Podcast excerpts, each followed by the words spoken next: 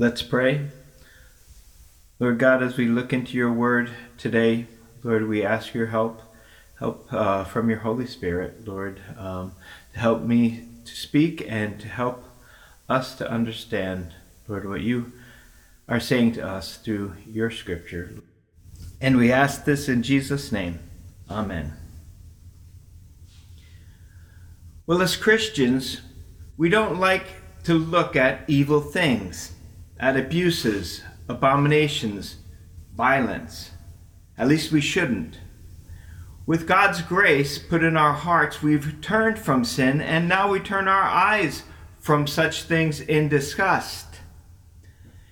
Even though video games, television, and films are full of violence and all kinds of sin desensitizing the masses to it, we don't want to go there even in our imaginations, God having put His Holy Spirit in our hearts. But every once in a while, we do see things inadvertently that deeply disturb us, and rightly so. And sometimes it happens because God wants it to happen. Sometimes He wants us to see what He sees the appalling ugliness of sin, but only so much as we can bear so as not to be crushed by its weight. Why does he want that? So that our hearts might be moved deeply to intercede to, for the world that we live in. That things might change by God's grace and that our Lord would soon return and rule God wants us to be moved to be more effective in our prayers and in our witness as we walk this earth. Ezekiel was one of God's prophets in the Old Testament, and he was taken captive to Babylon along with 10,000 of his people from Judah by Nebuchadnezzar while while some others had been left in the city of Jerusalem to keep it going and to pay tribute to Babylon. Ezekiel had been a faithful prophet of God already, speaking God's words to his people. But God wanted to show him more and to make his ministry more personal.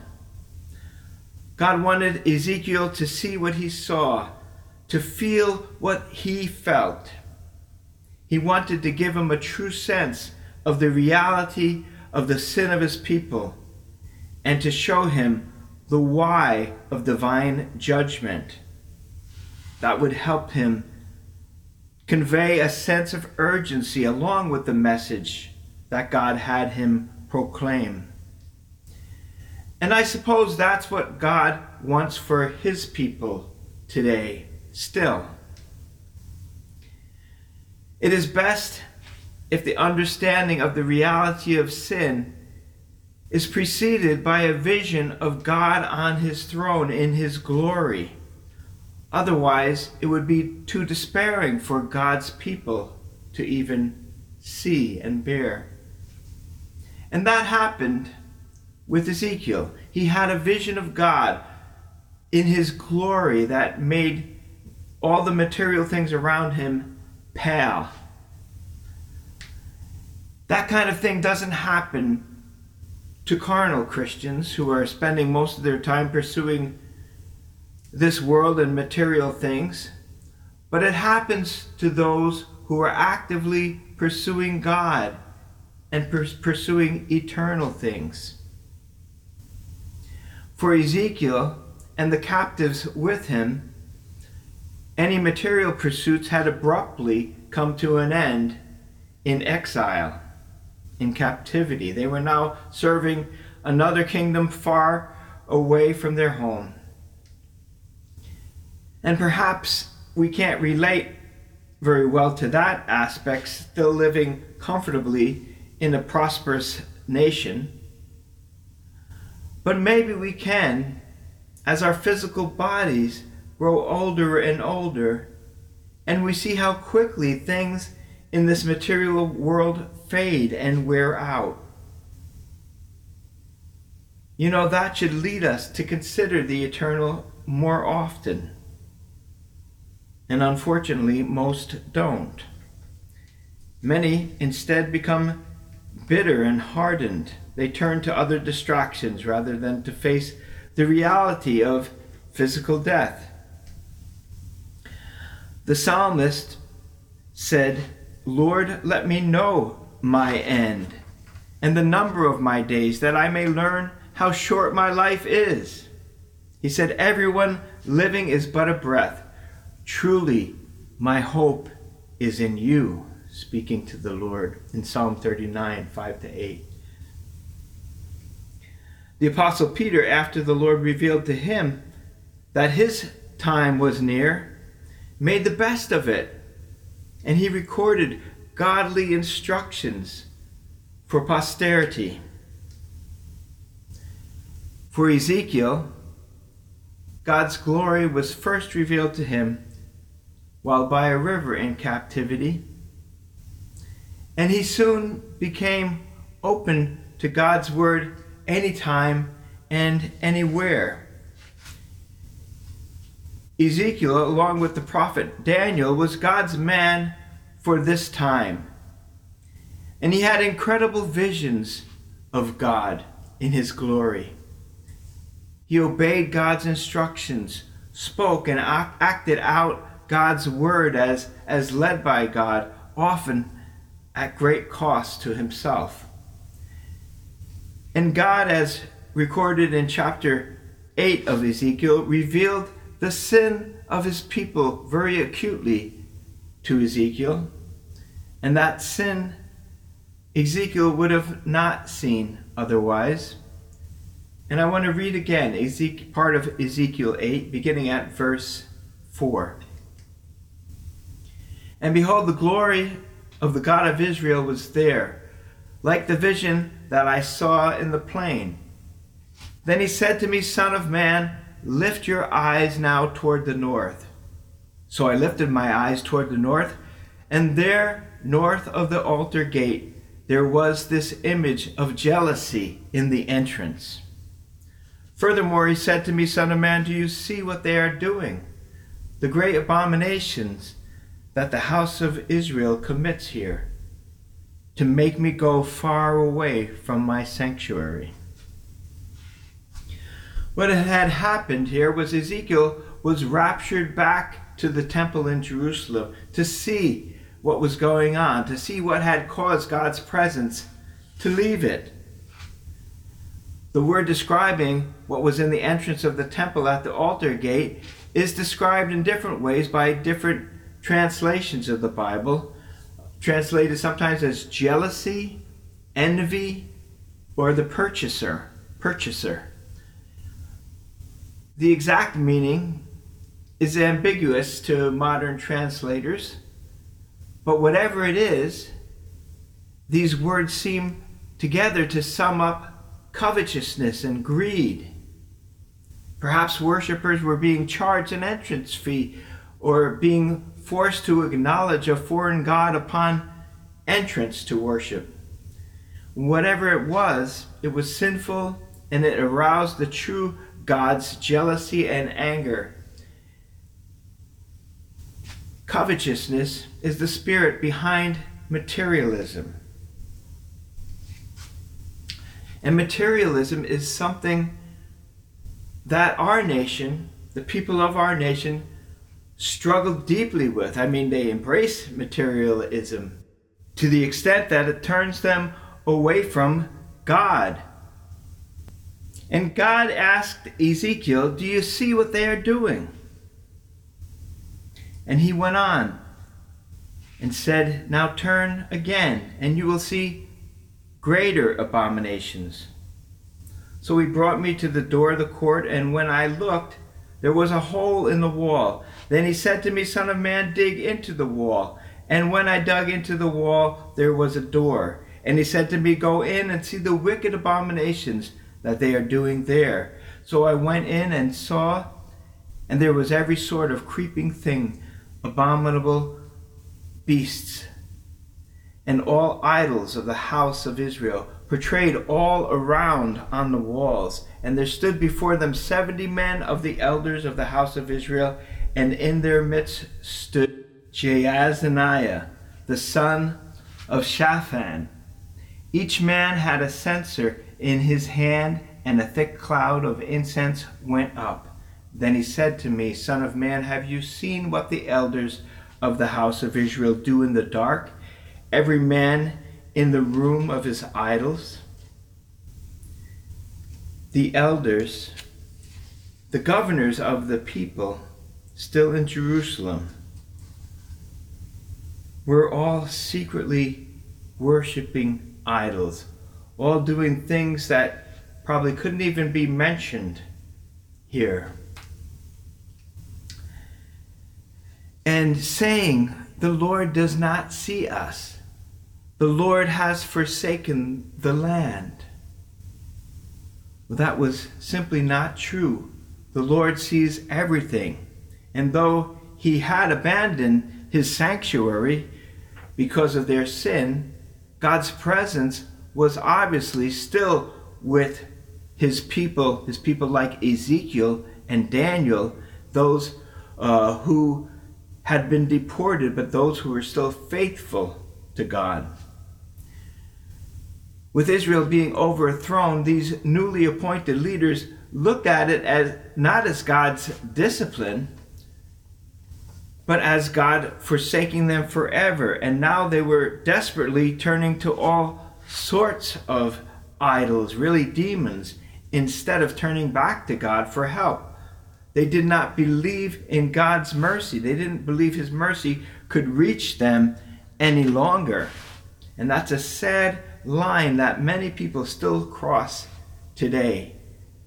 They sin and they sin and they sin to the point that they do not believe that God could have mercy on them.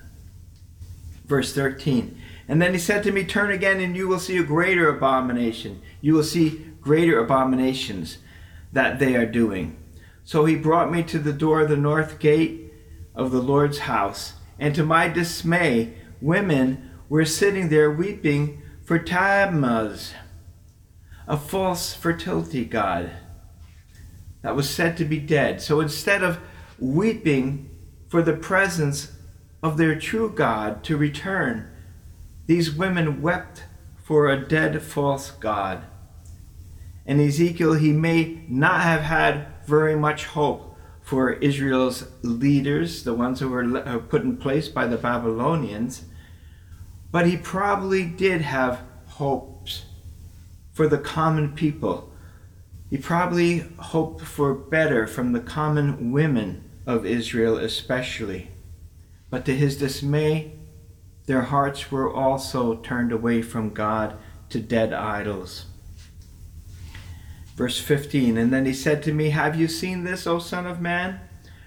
Turn again, and you will see greater abominations than these. And so he brought me into the inner court of the Lord's house, and there at the door of the temple of the Lord, between the porch and the altar, were about twenty five men with their backs toward the temple of the Lord, and their faces toward the east, and they were worshiping the sun toward the east. So these were worshiping creation rather than the Creator. Their backs were turned away from God and away from His temple in order to worship the sun instead. Well, creation worship is on the rise today. The earth and the environment, not the God behind them, are regarded as the provider. Saving the earth is a competitor with materialism and other forms of idol worship today. And if we were doing it as good stewards of God's creation, of God's earth, that would be fine. But that's not what's happening. And we think it's actually in our hands to save blessed earth and humanity, and that we have even the capability, perhaps within ourselves, to do so. No, we need God. Verse 17 And he said to me, Have you seen this, O Son of Man? Is it a trivial thing to the house of Judah to commit abominations which they commit here? That is right there in his temple. For they have filled the land with violence, and they have returned to provoke me to anger. So it was them, it was um, their fault that the land had been filled with violence, that the Babylonians had, had come. And yet, they still provoked God to anger. Well, in this vision, God caused his prophet Ezekiel to see the idolatry of his people in Jerusalem that continued on after, even after they had already, um, after God had already allowed judgment to begin there. His judgment didn't seem to faze them. His judgment did not cause his people to repent and to turn to him. They simply turned to other things and other gods to pacify them and, and to hopefully get them through. Well, if you know the end of the story, you know that didn't work. When bad things begin to happen and people do not humble themselves and turn to God in repentance and for help, then worse things happen. We must beware. Without God's intervention, without His sending messengers to warn them and, and that they have seen nothing yet, and without His intercessors to pray for them, people are doomed when they turn away from God. But for that to happen, for God's people to warn others and to intercede for those around them, of God's impending judgment, God's people have to see and understand the why first. God's people have to be exposed sometimes to the depths of sin, the sin of our own people. Ezekiel was in a foreign land with no communication to his homeland. God had to bring him there. God had to reveal it to him in a vision. Not so with us. Sin is all around us and we can see it, but we often choose to look away. We choose to close our eyes to it, not to be overwhelmed by it. You know, when Maria came many years ago as a missionary with OM to North America, her little group of women missionaries were sent to the streets of Montreal at night to work with what most of us don't want to see. She was sent to work with the prostitutes, male and female, with the drug addicts, the pushers, the pimps, the filth and the grime, and it was overwhelming. She and many of her colleagues were soon burnt out. Why? Well, because their vision of God was too small and there were so few victories and so many losses that they just couldn't take it.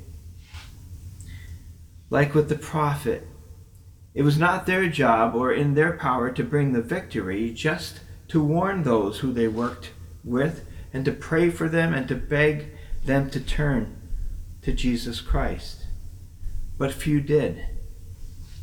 And 30 years on, with the current opioid crisis, things are far worse now. You know, almost a quarter of the number of deaths that we've already seen um, from the aged from COVID 19 happen with younger folks from drug overdoses here in Canada. 4,000 overdose deaths in Canada in 2019. And the 2020 stats, when they come in, will likely be far, far worse. But you know what? We don't see that. and we are not likely to be affected by it personally. Our news doesn't even cover it nearly as much as they do the COVID crisis. They only cover it when they when the same people who advocate to outlaw guns, which play a role in about a thousand deaths yearly, advocate for safe places for youth to shoot up and and for the decriminalization of these drugs. They want to make a national safe a national safe supply along with these safe places. And perhaps who knows our government may take over what was formerly formerly uh, uh, an illegal drug market to to make profit as they did with marijuana. If you notice, they, they kept the newly created weed market opened as essential here during COVID, but of course, that's a side issue. Getting back to our main topic, as Christians, we like to stay focused rather on, on the good that God has done for us and what He's going to do in the future, on who He is, and all those good things and heaven. But the reality is that what God did for us is for a purpose that is not only eternal, but for the here and now as well. Oswald Chambers wrote, The attitude of the average Christian says, Don't ask me to come into the rugged reality of redemption on behalf of the filth of human life as it is. What I want is anything God can do for me. Well, that doesn't work in God's kingdom. In this world, we must carry a cross. We are here to fight for the lost and to warn them and to pray for them until Jesus returns to judge and to rule. But you know, we'd rather not look. And we try not to until such a time that a hard evil comes to a place near us and to people much like us. You know, that happened to me quite recently.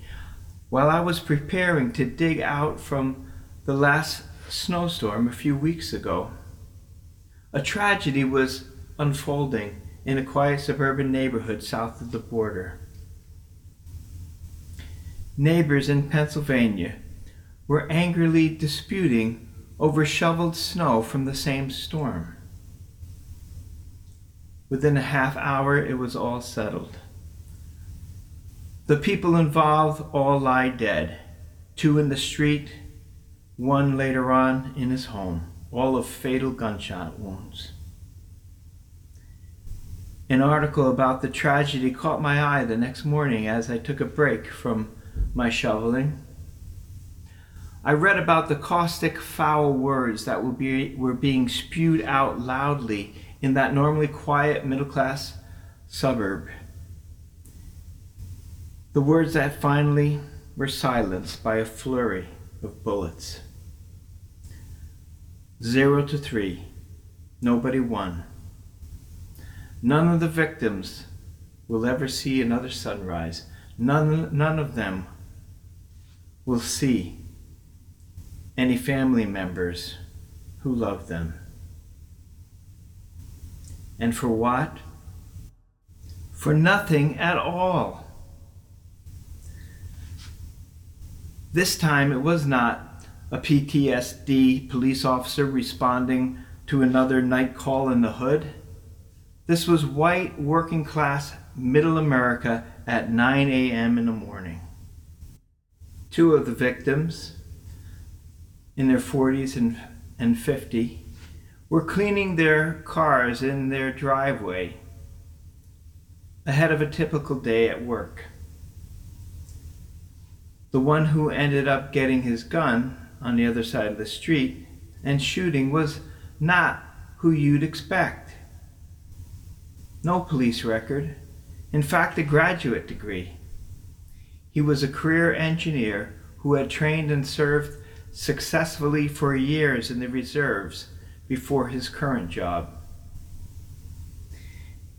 He was likely a hunter, but he also ran marathons in his spare time. So, what did it take to set him off? Some snow put purposely and spitefully in his driveway by his neighbors across the street, right in front of him, and his telling them not to do so, being met with a barrage of caustic verbal abuse and motioned gestures of violence meant to intimidate him. The many, many offensive, demeaning remarks and threats that the couple made toward the man, he obviously took seriously. Among other things, they told him that they were going to make his life a living hell. Bullying for sure, but murder as a response, followed by his own suicide? One psychologist later speculated that he was probably depressed and had likely considered suicide before this. And this may have offered him an opportunity to do so with more meaning. Really? Either that or what the couple said simply pushed him over the edge to uncontrollable anger. Well, I saw there was a video below the article, and I supposed that it only documented the argument that led up to the murder. But I was wrong. There was more. In fact, there was everything. All of it. I shut it off after the first shots were fired because I had already read had it how it ended and I didn't need to watch it and I don't like watching even wild animals got get killed by other wild animals. I certainly do want, not want to watch humans killing humans, their own kind, and not even in war. Many things shocked me. The obscenities that continued being shouted out at the shooter by one of the victims already down and severely wounded. Without crying out for mercy to God or to the shooter, even. But what shocked me the most were the many comments underneath the video by others. Written obscenities toward one another in reaction to each other's comments. The same caustic insults as were seen in the video above. F words and worse all over the place toward one another. No lamenting, no repenting, no crying out to God in repentance or forgiveness or for mercy on the nation. No prayers. Nothing. I was very disturbed.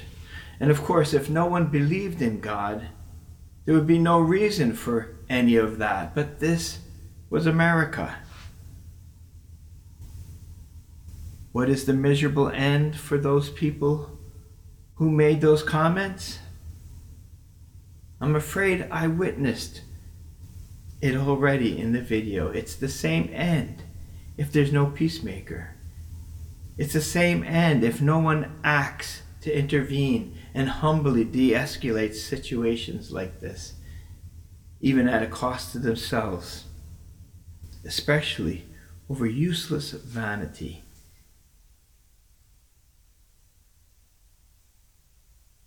The only one that ever wins is the devil.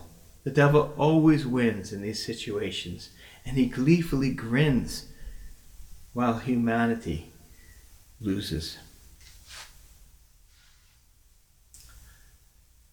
There are, we believe, good and bad people in this world. Most of the bad that I encounter are in cars for some reason. They are they're simply angry and taking out their anger on anyone who who, who offends them, innocently or or not. And and they're the ones who who want to teach you a lesson when you make a driving mistake as if they never could or have themselves. I once watched someone make a mistake of merging onto an interstate too slowly being dangerously harassed by the angry driver that he had slowed down for two whole exits until he was literally driven off the road by him. Well, the bad are also in our friendly neighborhoods. Once coming out of my cousin's driveway, in the morning I checked the, the country road a second time before entering it, and I had to jam on my brake hard to yield to the speeding car that came flying by. And to my surprise, I was quickly greeted with an unfriendly finger by the driver. Some way to start my day. Well, sometimes these people are even in the church. Once I was helping out a Catholic school on a Saturday, holding a parking spot for for a truck with plants for their plant sale fundraiser that was backing in. When a family who was late for mass pulled in to park there. Well, I apologized, explaining the situation very nicely as to why they had to park someplace else, but I was angrily met by repeated curses from the dad, and I will never forget the scene of his young son begging him to calm down and to stop swearing angrily at me as they were entering the church door for Mass. Well, what's with that? What's with all the anger? What's with all the abuse? What's with all the F words? You know, our countries have done a great job trying to eliminate the N word. Well, how about the F word? What does it mean? It means rape, violent rape. It offends me and should offend everyone. Yet sometimes I think it may be the most spoken word in the whole country. Do we ever listen to ourselves? That's what comes out every time someone gets angry, and people get angry often. But all we do is make funny commercials about that. Don't we know abusive language also does violence? When, we will, when will we understand that? But then, isn't violence what many people like? Why is violence so popular on TV and in video games? What's wrong with us as a people? Why do we have so much anger? And why are we so quick to express it? Who are we as a people really? And what are we doing about it? Well, as far as I see it, everyone is simply blaming someone else and trying to make their own world uh, safe and secure, not by making peace, but by defending themselves or going on the offensive. What's our end? What is it going to take to, to break that cycle? I don't know. It seems to me like the same thing as we saw in America. Is it going to take a common enemy to get our minds off abusing one another? I certainly hope not. I want to live among a peaceful people. But please understand that people are not peaceful and good in general when the majority of them have turned their backs on God. You know what it is? It is hopelessness and stress. In one of the world's wealthiest nations, it is fear and it is anxiety that is doing this. Fear and anxiety over what? You know, we older Christians must wake up to the fact that North America, be it, U, be it the US or Canada, is no longer the place we grew up. It is no longer generally good and fair. It is bad and it is going to get worse. It is the hopelessness and stress, the fear and anxiety Again, over what? Put simply, it's from rejecting God, even if we don't realize it. We are cursed unless we turn back to God. We will fear where there is no fear, as Psalm 53 says. Well, what can we do as Christians as God's wrath is poured out? I read from Ezekiel 9 of the unseen world in relation to the one that we live in. Then he called out in my hearing with a loud voice, saying, Let those who have charge of the city draw near, each with a deadly weapon in his hand. And suddenly six men came from the direction of the upper gate which faces north, each with his battle axe in his hand. One man among them was clothed with linen and had a writer's inkhorn at his side. They went in and stood beside the bronze altar. Now the glory of the God of Israel had gone up from the cherub where it had been to the threshold of the temple. And he called to the man clothed with linen who had the writer's inkhorn at his side. And the Lord said to him, Go through the midst of the city, through the midst of Jerusalem, and put a mark on the foreheads of those who sigh and cry over all the abominations that are done within it. What can we do? We can sigh and cry, lamenting our situation as a people, and make sure that our own hearts are right before God. We can humble ourselves today and be sure that we too are grieved like God is over all the abominations that people in our nation are committing. Let's humbly lament. Let's warn. Let's pray when God lets us see the sin instead of simply criticizing. Let's intercede for our nation. We have the good news of God's mercy for an otherwise hopeless people. Let's use this Lent wisely.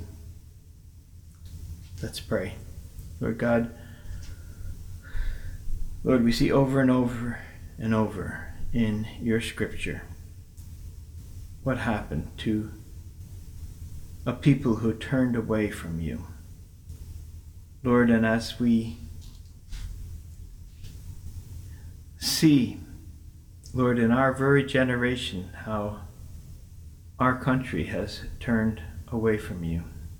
And as we see judgment happening and it having no effect, help it to affect us, Lord. Help our hearts to mourn, Lord. Help us to lament. Help us to seek you and repent. Help us, Lord, to cry out for our families, for our friends, for our enemies, Lord, who, who are full of anger Help us, Lord, not to yield to anger ourselves for a minute, but to know it's from the evil one. Help us know, Lord, that peace is from you and that we don't have to worry about anything if we put our trust in you. And Lord, help us to share that message with those around us. We ask this in Jesus' name. Amen.